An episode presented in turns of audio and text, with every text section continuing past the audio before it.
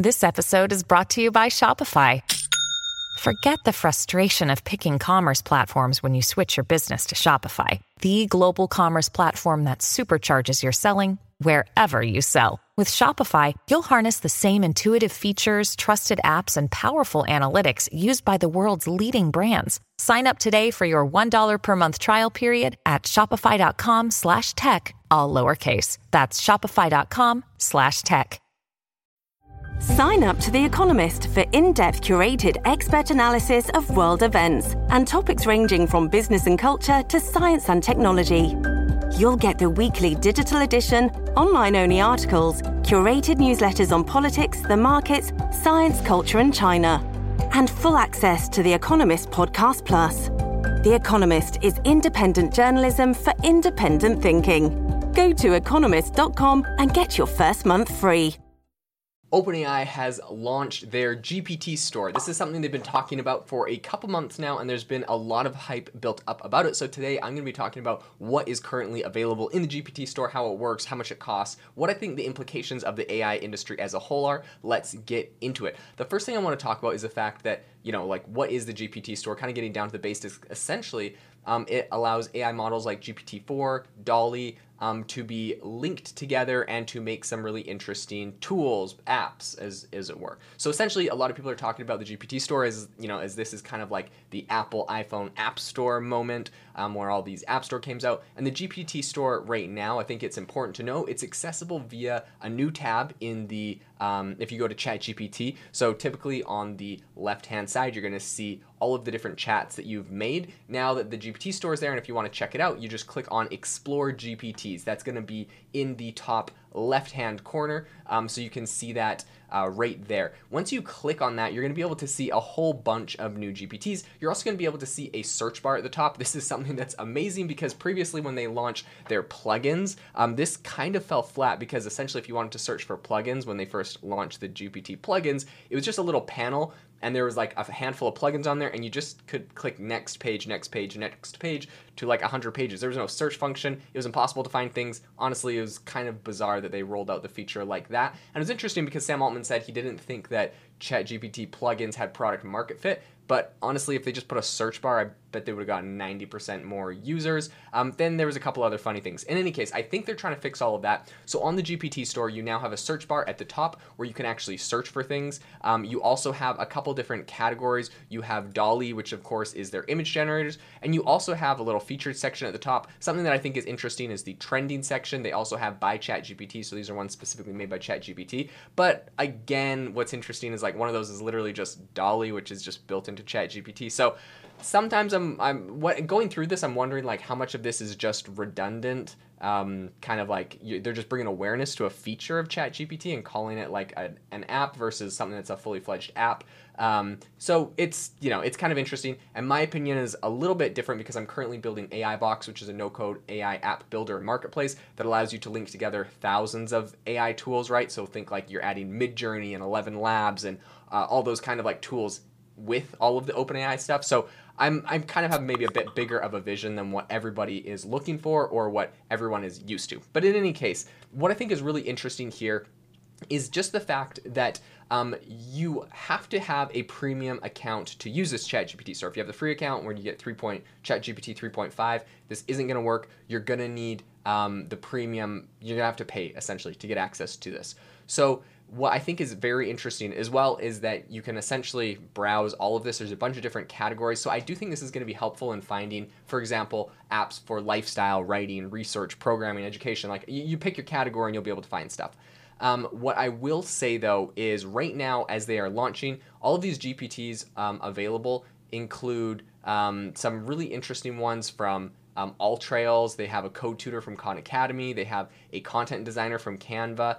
Um, and all of this is free to use, which I think is absolutely amazing. But of course, that's for now. Canva, Khan Academy, All Trails, these people have to make money. So at some point, there's going to be a monetization method enabled, I would assume. Um, otherwise, this is just going to be treated kind of as like a freemium place where you're not going to get amazing apps, you just get a taste and then people are going to refer you over to their website. You're already kind of seeing that now when you look at some of the apps on the website. Um, for example, Khan Academy has one that is like a code tutor, and right at the bottom it says, you know, by khanacademy.org. Now, why don't they just say, like on the App Store, on Apple's App Store, they would just say by Khan Academy? Why do they have to say by khanacademy.org? It's because they don't want you to not know where it comes from. They need you to go to their website so they can actually make money from you. So I do think that that is an interesting element that I hope they solve soon because I think the quality of the apps and tools on here will improve dramatically if people can actually make money from them. Otherwise, why would someone invest time and energy into building these? So right now, building these GPTs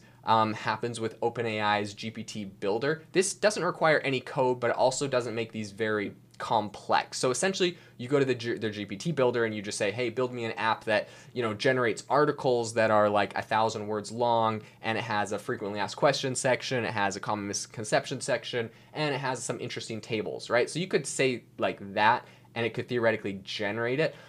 Unfortunately, what I've seen again with this is it doesn't do like multi-shot generations. Um, so like when you have, uh, for example, you're having like if you want to get this Uh, a high quality output, let's say you needed like a 2,000 word article for your blog, you couldn't just use this. This is going to have the same limitation where essentially ChatGPT has a problem where it only really generates like 700 to 1,000 words max in one generation. So using these tools, I have been testing them and I'm getting the same problem. It's just generating them to be a thousand or 700, a thousand words, and it's not. Even if I tell it to go longer, it's so it, it's just shorter. So I'm not 100% sure at what point this um, is like um, multiple like, automating your actual process right? Doing like multiple chat steps at once. Like that's what i would envision and what i would like to see this do. That's what i'm building on ai box.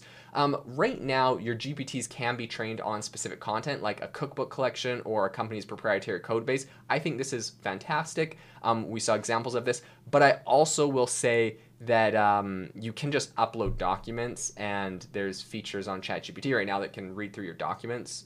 Um, but maybe this is cool because you have a tool that you could share with everyone in your organization instead of having to, you know, tell everyone upload these documents to a specific chat and then refer to this, right? So I do think that there's it's like a, a bookmark or it's like a, a, central hub for those types of things. And for that use case, I do think this is fantastic.